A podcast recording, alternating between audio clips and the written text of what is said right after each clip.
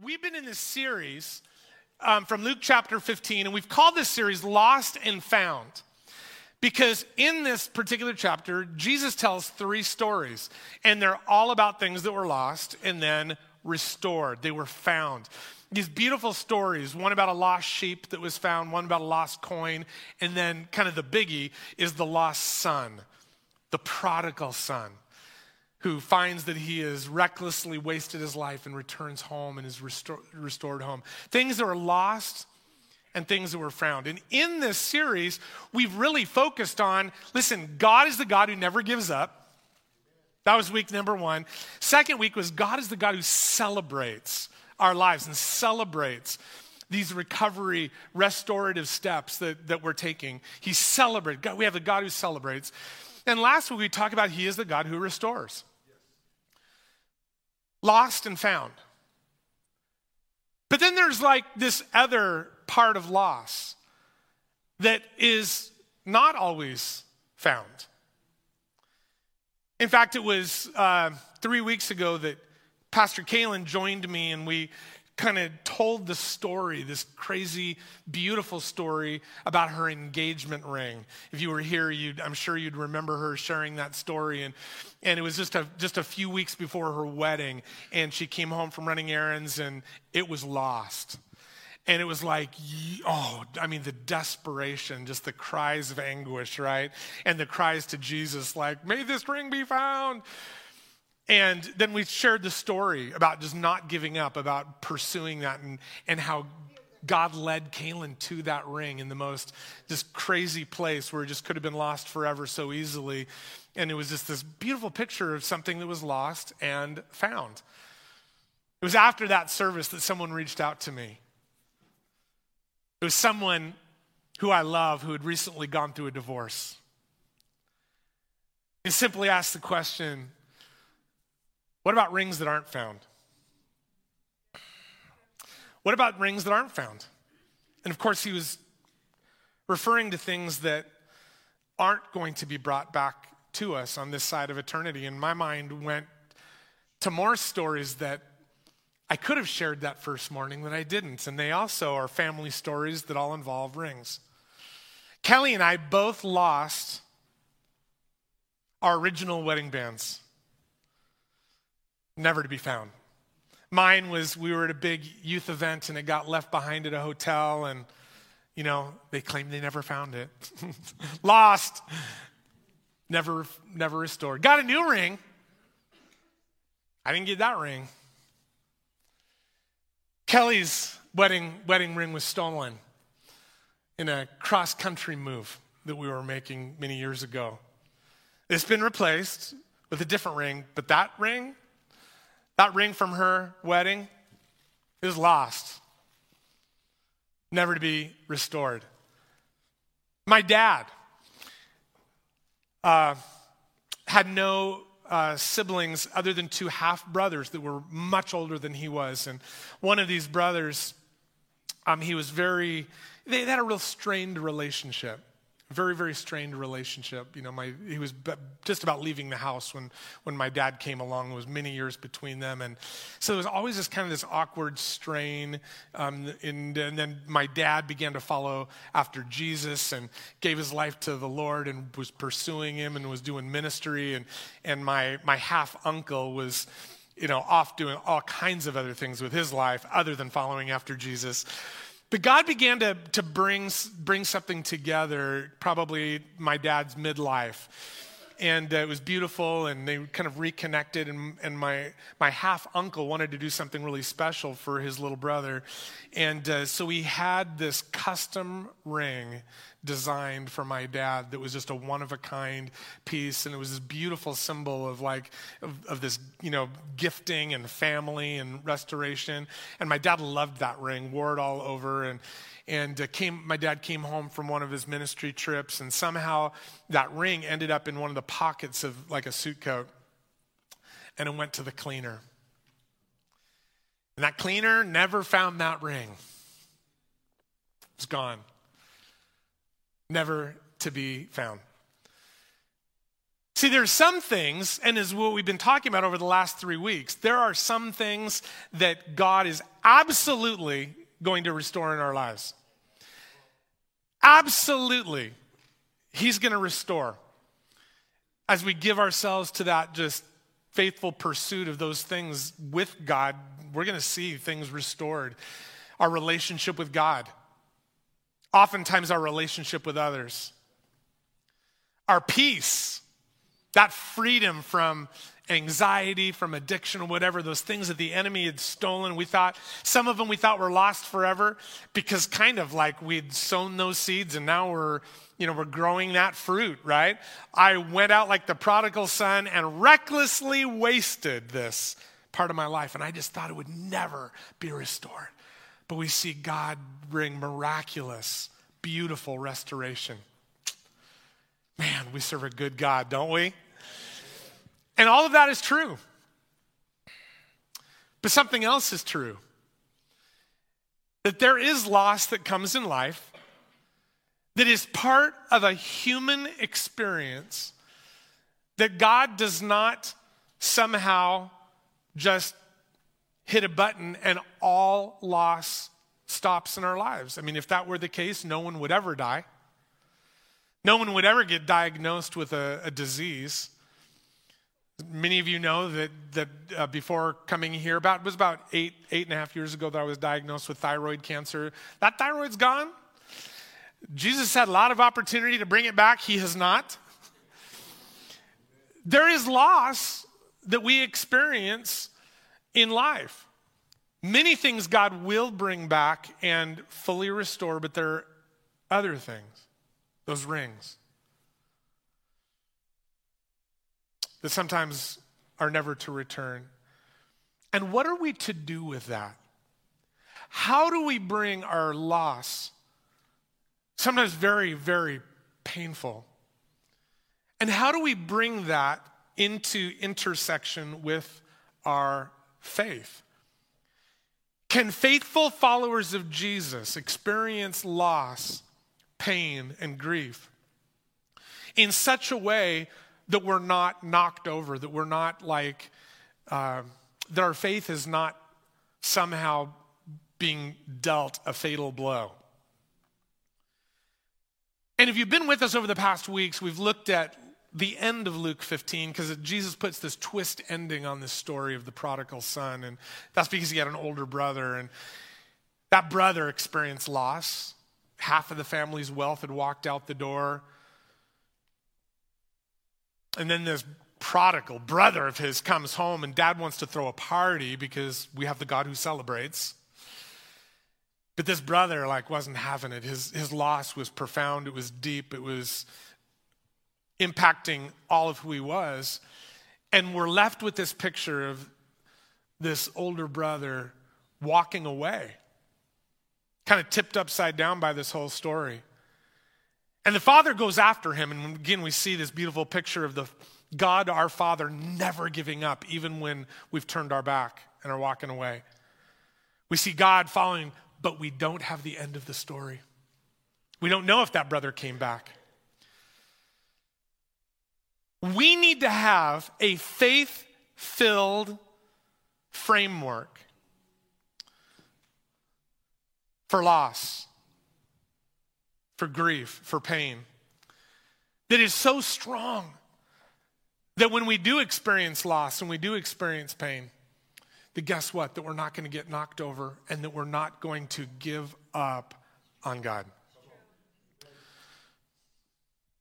So, I want to share a few things that we see in Scripture.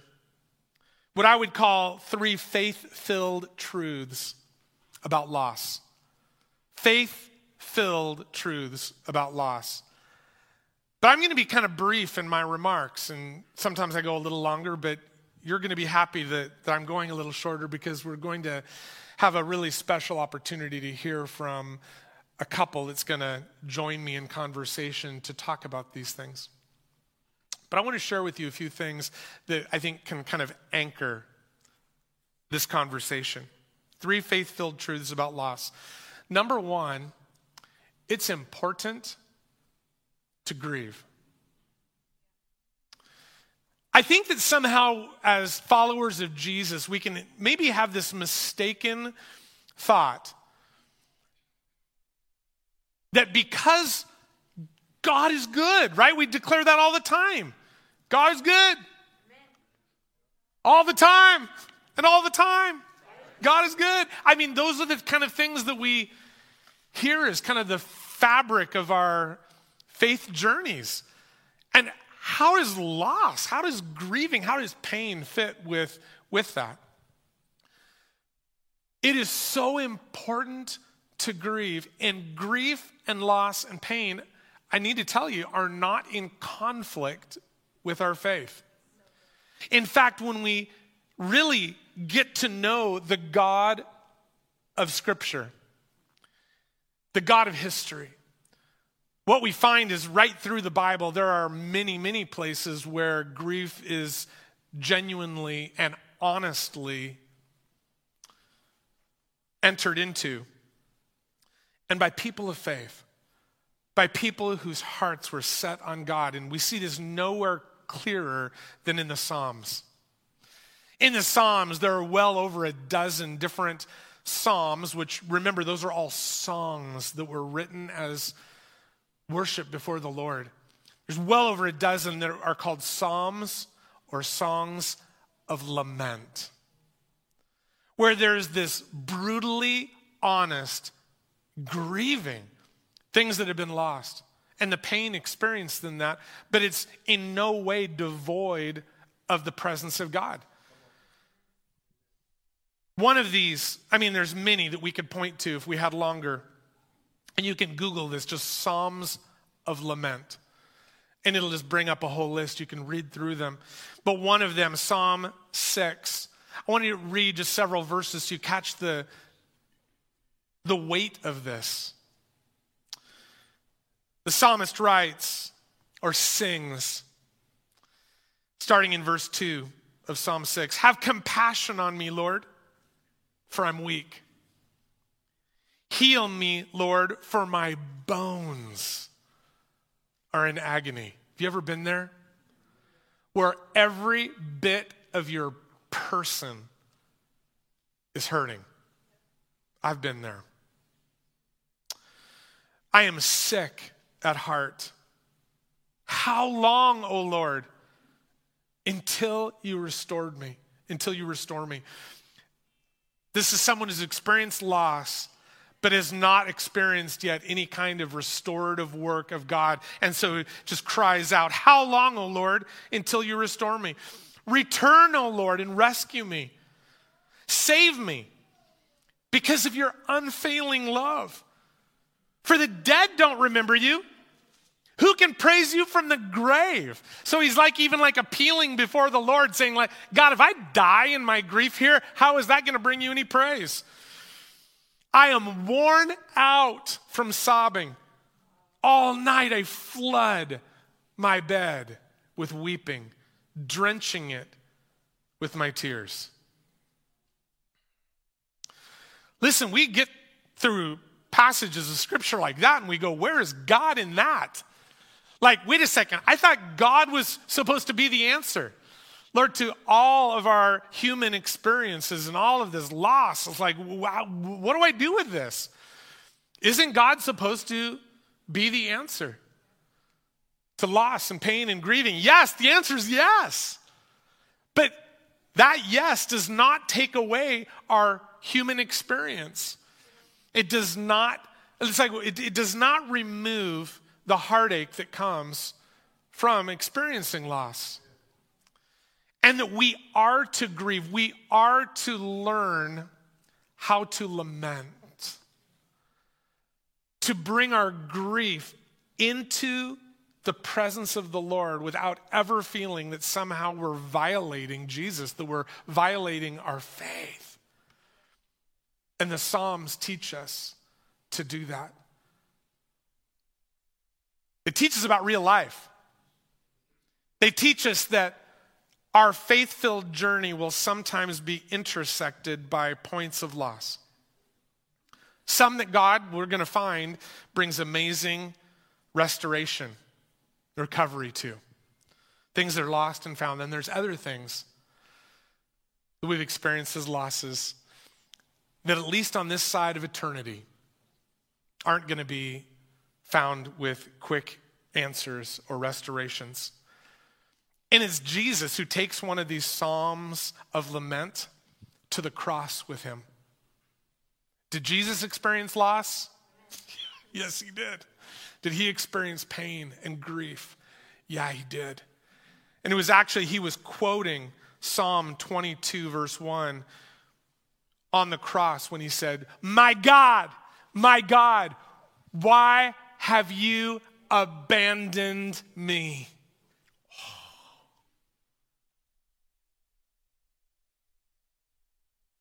Lament. Many of these Psalms of lament, as you continue to read in them, do show how faith in the Lord is integrated into our pain and our loss. One of these, Psalm 77. Let me just reference a few of these verses and you can read the whole thing later. But in verse 7, the psalmist asks the question Has the Lord rejected me forever? Has he slammed the door on his compassion? And I said, This is my fate. The Most High has turned his hand against me. I mean, you, do, do, you feel the, like the legitimate anguish, the, the sorrow, the sense of like permanent loss? But then there's this intersection with faith and a remembrance of who God is, even in spite of our pain. Because then the, the song turns and there's another verse, as it were. Because the song goes on, but then I recall all you have done, O Lord. I remember your wonderful deeds of long ago. There's a rehearsing that this one thing, this loss, does not define all of who you are. That God, that in my lifetime and in, in my previous, the previous generations of my family and looking back in history, God, I have seen you over and over again show your faithfulness. And so, God, even in the midst of my pain, I can turn my heart to you, recalling all you have done, because God, you are still faithful. And we come away from these Psalms of lament, knowing that it does not take away anything from God's presence, even in the middle of our pain, or his faithfulness to bring healing and ministry, even though those things may not all be restored. It's important to remember to grieve. Second thing that we see repeatedly through Scripture is not as only is it important to remember to grieve, but it's also important to grow. To grieve and to grow. And I want to be really sensitive here talking about this topic because usually the growth does not come in the first wave of grief or loss or pain. Oftentimes, the growth comes in the seasons after we have processed our grief in healthy ways and we've learned to just pour out our heart and our anguish to the Lord. And then, as we begin in subsequent seasons to reflect back and to realize, you know, that one thing or that cluster of things that was, was lost. That there are things that God is now beginning to show me that I now understand that I never would have fully grasped had I not walked through that season. And time and again, we'll bump into people who, in spite of dramatic loss, are thriving in their relationship with Jesus. And it's, I believe it's people who have learned to both grieve and then to grow. But I want to be sensitive in that because, listen, especially these past couple of years, so much loss has been, had, you know, has been felt not only in our community, but of course globally. I mean, people that have lost so many loved ones, so many friends, jobs, marriages, resource, all kinds of things that have been lost. And so, what you're not hearing this pastor say is, hey, come on. Yeah, thank you. Yeah, get over it. No, there is no get over it message. And you are not going to hear get over it in this message. There is real grief. And then there's the possibility for real growth. C.S. Lewis, and just such an amazing thinker, author, follower of Jesus kind of best known for Chronicles of Narnia, but he wrote a lot more than that. One of the things that he said about pain is he said this.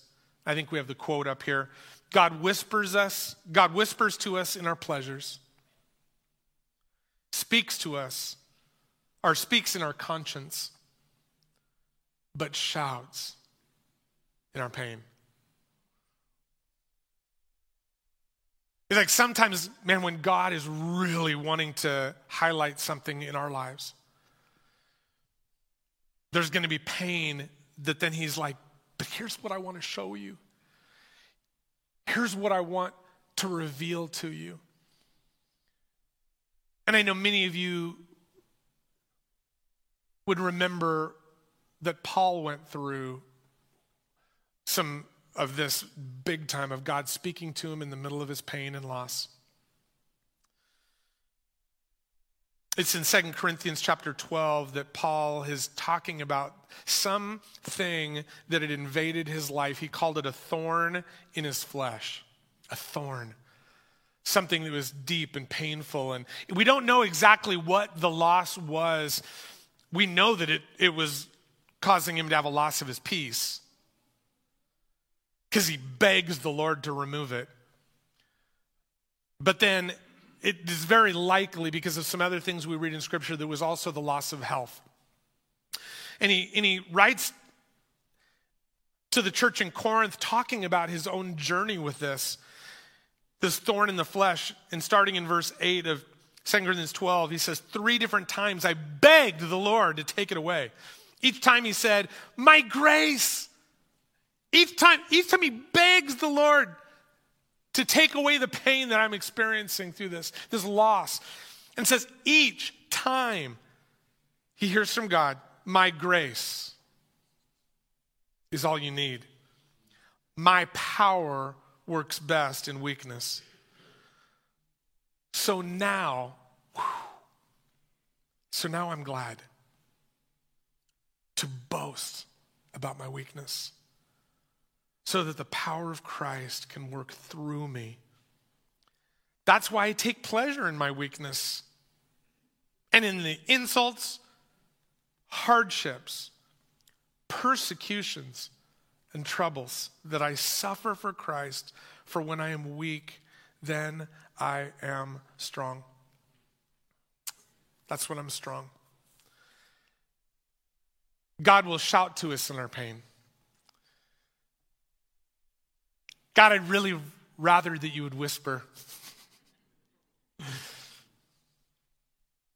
but God, I'll take those shouted truths, things that will impact me so deeply that they will become part of my story and part of my faith journey. There's a third thing. It's important to grieve, it's important to grow. And it's important to remember heaven. We're not going to turn there now, but it's in 1 Thessalonians chapter 4, verse 13, that Paul is reminding the followers of Jesus that, listen, remember, we do not grieve as those who have no hope. Like there's different kinds of grief. And if you've ever met someone who's going through grief that does not have Jesus, you just look at them and you go, how are they even processing this loss? Because they don't have the hope that we have. But how does this work? How, how, why is it possible that we can not grieve as those who have no hope? Well, because our hope is not just in this world here and now that is going to be filled with some pain and loss and grief. But we have heaven where all pain will be resolved. Amen. We have this beautiful picture written in the revelation of John as he's looking into heaven. And we get almost to the very end of this vision of heaven. Revelation 21 3 and 4. Listen to what John says that he experienced in this vision. He says, I heard a loud shout from the throne. Mind the very presence of God. Listen to this saying, Look, God's home is now among his people. He will live with them and they will be his people. God himself will be with them. He will wipe every tear. He will wipe every tear from their eyes. And that's part that's probably the part that maybe you remember. God wipes away every tear in heaven, but listen how he goes on because it's so powerful. And there will be no more death. No more sorrow. No more crying. No more pain. All these things are gone forever.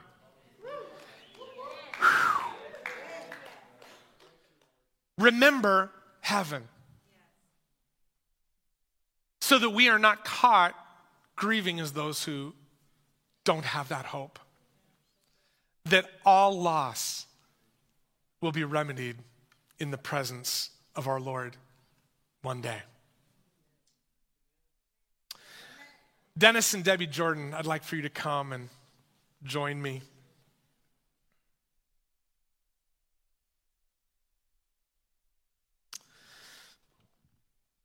Some of you know their story already. It's a because they've been so gracious to share this in different occasions, but I just felt like we cannot end today with just some truths that could sound just very theoretical and like, you know, sometimes what we learn in the classroom, does this really hold water out in the real stories of our lives? Um, but you guys, who are precious friends and pastors as part of our larger team at Santa Maria Foursquare, um, you guys lost a young son to leukemia many years ago.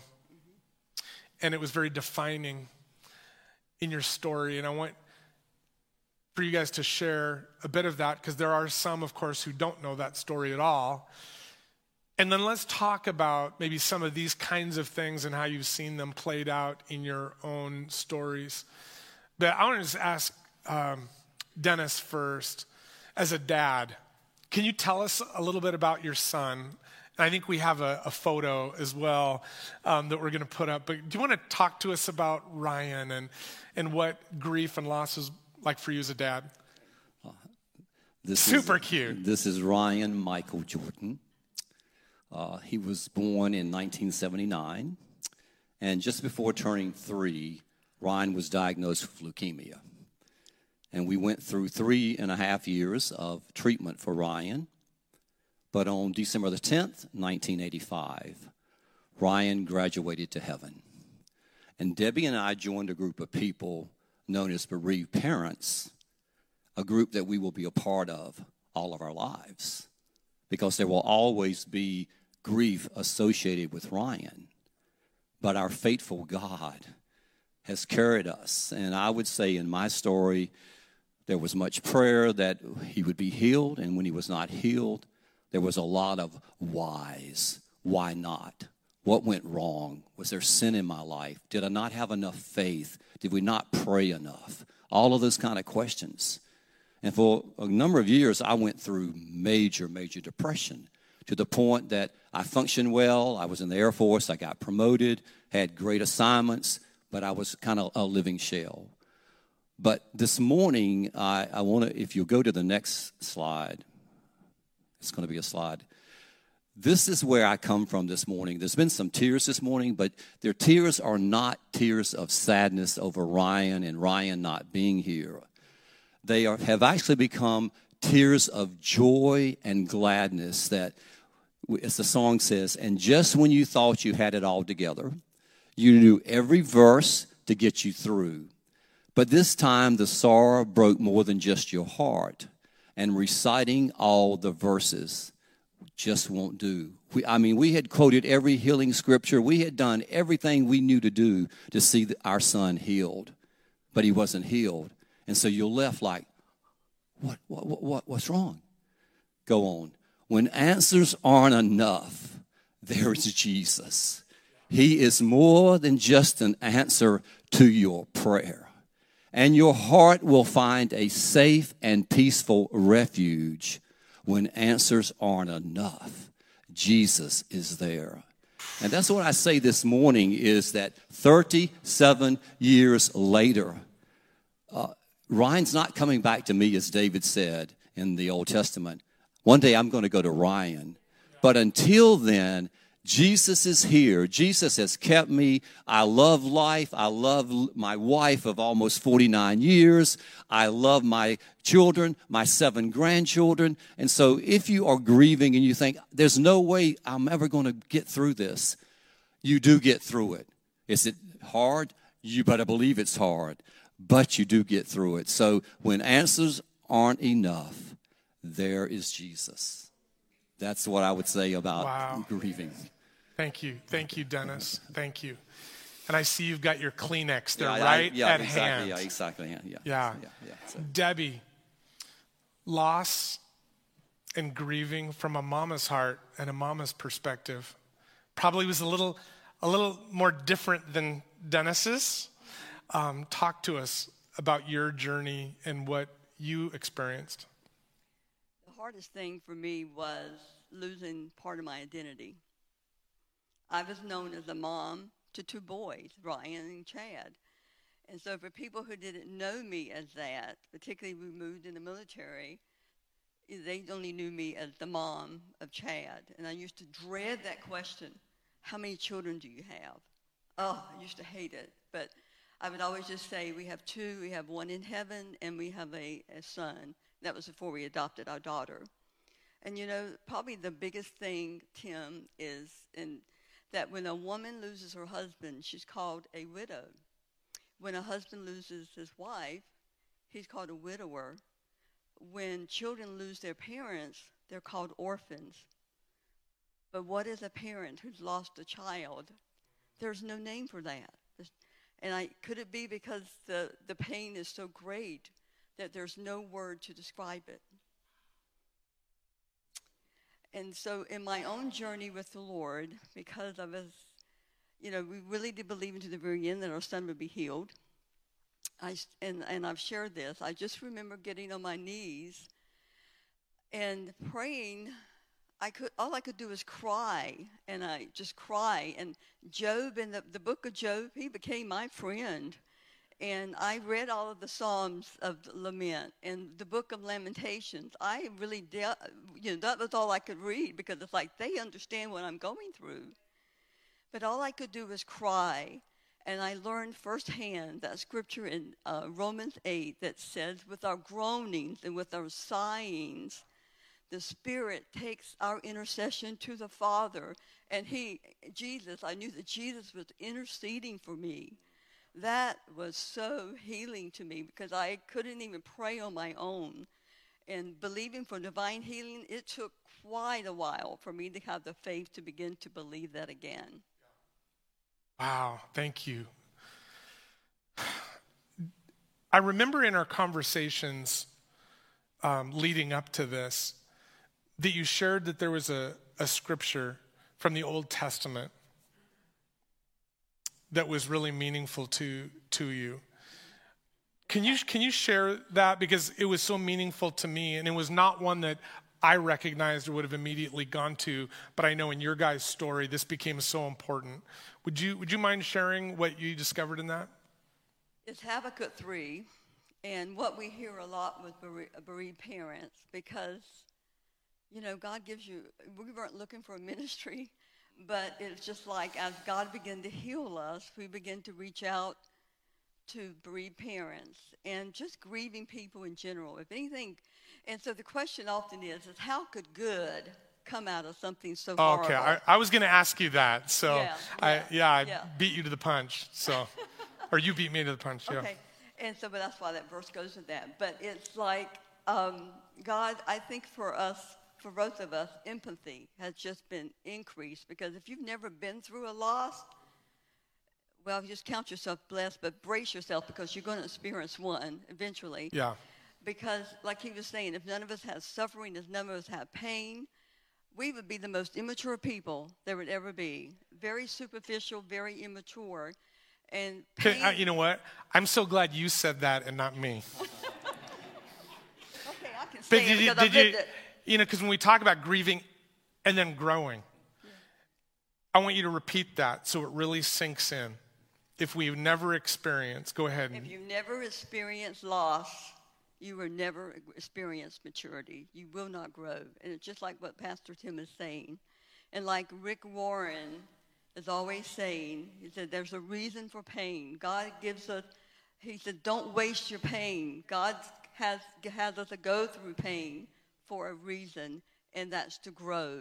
And he said, we are given the choice that we be- become better or we can become bitter. Yeah. And all of us know people who chose to be bitter.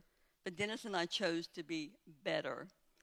So as I was praying and crying out to the Lord and reading through Job and Lamentations, um, Habakkuk 3 just really stood out to Dennis, both, both to us. And it was like, I want to see that again. I'm going to have to go up here. That even though, and it goes through all of these things that even though, but the last line says, yet I will. yeah. Yet I will rejoice Yet in the Lord. I will rejoice.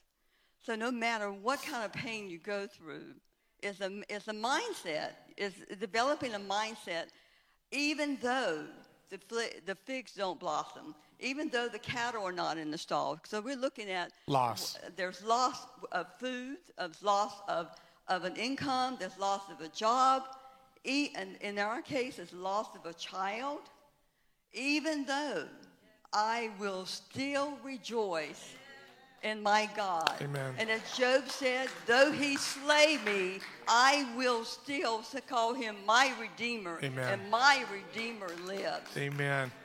Praise the Lord. Woo! And one more thing I want to say is what you're saying. You know, not every loss is ever restored. But what God does, if we give it to Him, give our loss to Him and say, Lord, take my life, He restores it. Ah, I like that. Doesn't just restore it, He restores it. He takes our story and turns it into something that is different than we would have ever imagined and that we would not have written it this way. But he restores even as he repurposes and gets us ready for the seasons ahead. So good. Thank you. Thank you. So, Dennis, I know you guys have walked with a whole lot of people over the past decades that have experienced different kinds of loss, grief, pain. And in fact, uh, I hope I'm not spoiling anything, but I think that you're doing some pretty major writing on this topic. Can I? Can, it, can we share? You share it. Share. This is so cool because out of all of this, decades later, God is uh, bringing about an opportunity, and, and tell them what you're doing. I'm writing a book on grief. The lies grief tells you. The lies that grief tells you. That's the working title. Woo! But I mean, it's regret. That's the first one. Yeah. The second one is guilt. I should have, should have been, shoulda, coulda, woulda. Yeah. And then I'm, I'm never going to live through this. I can't survive this. God has abandoned me. Yeah. I will never forgive. Yeah. Well, yeah. How many of you are excited to have that resource available? And Dennis, um, you, you've had all kinds of opportunities to minister to different people. In fact, um, he had forward, forwarded me a podcast to, that was just recorded um, just in the past months. And uh, we're going to link that so you can hear a longer version and, uh, and go more in depth on some of these things.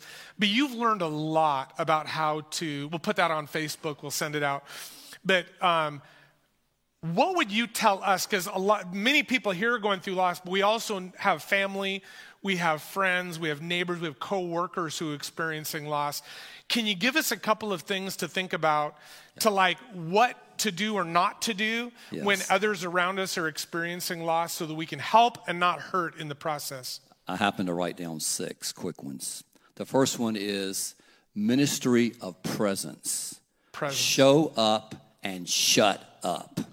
Come on. They don't need your words. For one thing, you don't really have any words to say to somebody who has just seen their son die, okay? Yes. So just show up. Your presence is what's needed. So what I'm hearing though is that sometimes we just avoid altogether because we don't know what we, to do. We need you. We want you. Uh, bereaved people want you, but they don't want you to give all these platitudes of, well, isn't he better? He's not suffering anymore. He's in heaven with Jesus. We know all of that stuff. We don't need to be told that. We Yeah. just need you to be there. yes. The next good. is don't say, let me know if you need anything.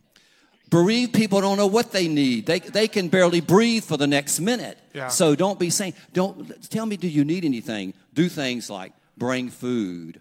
If they have small children, assist with those children. Do practical things that will mean something to them. Next is don't be afraid to mention the loved one's name and ask if there's anything they would like to share about that loved one. We love it when people would ask us about Ryan and they would say Ryan's name. Do you you think well if I don't make them bring the name up they're not going to feel sad? You think we're going to ever forget our kid's name? No way. We'll always remember Ryan Michael Jordan. So you don't hurt us when you bring up that name. We love to hear that name uh, be a true two o'clock in the morning friend. It's good. Most of us don't have a lot of two in the morning clock friends. In other words, who can you call at two o'clock in the morning when the world's falling apart? You can probably, on one hand, count who those people are. But be a true two o'clock in the morning friend. And then, when grief first takes place, the death first takes place, lots of people come around. You're just uh, surrounded by people. Be one of those people that's going to be there when everyone else has go, gone home. So be good. there in the weeks following when you are just like, how do I even pick my feet up one more time? Be that person that's there when everybody else has gone home and thinks that life is returned to normal. People, when you lose someone close to you, there is no new, everything's a new normal. You never have normal. Normal is really a myth. Yeah. And if you want to think about it in life, normal is a myth. So don't, don't, don't forsake them. And then finally, remember birthdays and death dates. I really try to do this with people that I know that, particularly with their children. What was the birth date of that children? What was the death date of their child? And send them a text, call them. Just, just remember that I'll never forget that Ryan was born on June 28th, 1979. So for somebody, yeah, Yeah, and, yeah. and she definitely will not. And yeah, and Chad would often, when we were living uh, apart and he was in college and we were away, he would always call on those days. Or December the 10th, the date that Ryan died. Do you think we're going to ever forget December the 10th, 1985? It's not going to happen. So to, to call and say, just thinking of you. And again, you don't have to use a lot of words. Just say, just wanted you to know you're in my thoughts. Yeah. I'm praying for you. So, So so they're just some of the suggestions that we have discovered that are, are beneficial. So hmm. Wow. Would you just please say thank you to the Jordans?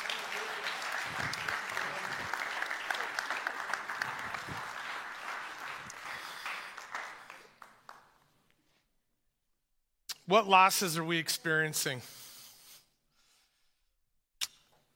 Not, not everyone loses a child, some do.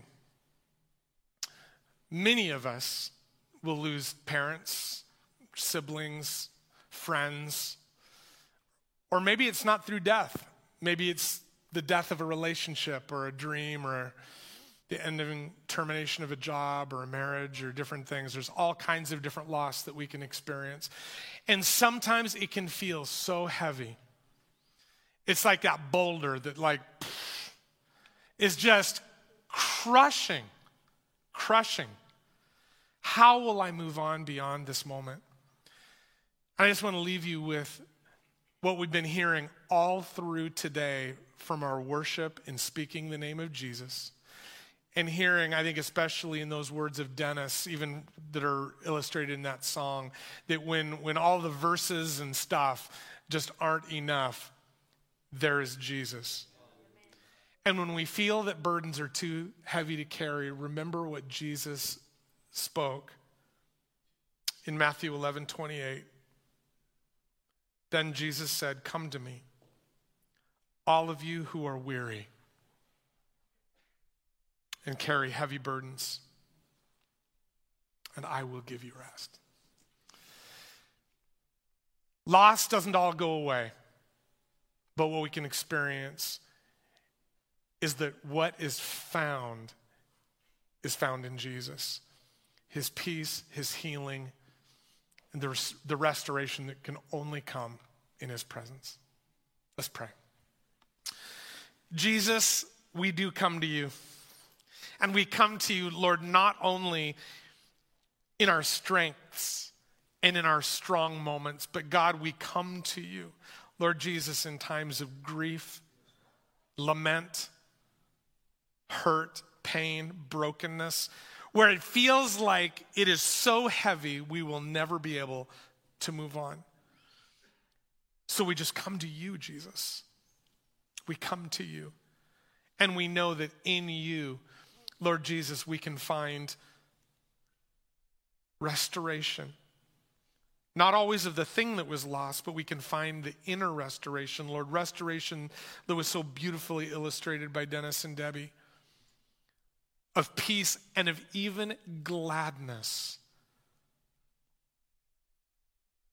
Lord, it blows us away. It's a miracle. And Lord Jesus, in all of this, in the grief and in the growth, Lord, we also just we remember that you have gone ahead of us to heaven to prepare a place where all loss will forever be gone. And we rejoice in that. I'm going to ask our prayer and ministry team to come forward. And I think today, kind of uniquely, today uniquely, there may be people that are experiencing all kinds of different things. And Dennis and Debbie, if you would make yourselves available to. It would be such an honor to have people of, that might want to just come to you in particular. But don't leave before receiving a touch from Jesus. Learn to grieve, learn to grow, learn to remember heaven in all new ways. Friends, this has been a really deep series. I think a good series. things are lost and found. Next week is going to be really special. We're going to have a, a, a dear friend of mine sharing, and man, I really hope that you are here because he has a word for our church that is um, just fresh and on point and is going to be really, really good. And I, I long for you to hear that. And uh, I'm so, so thankful for, for our church and how we do learn to surround people as we grieve. Be blessed this week. Love you.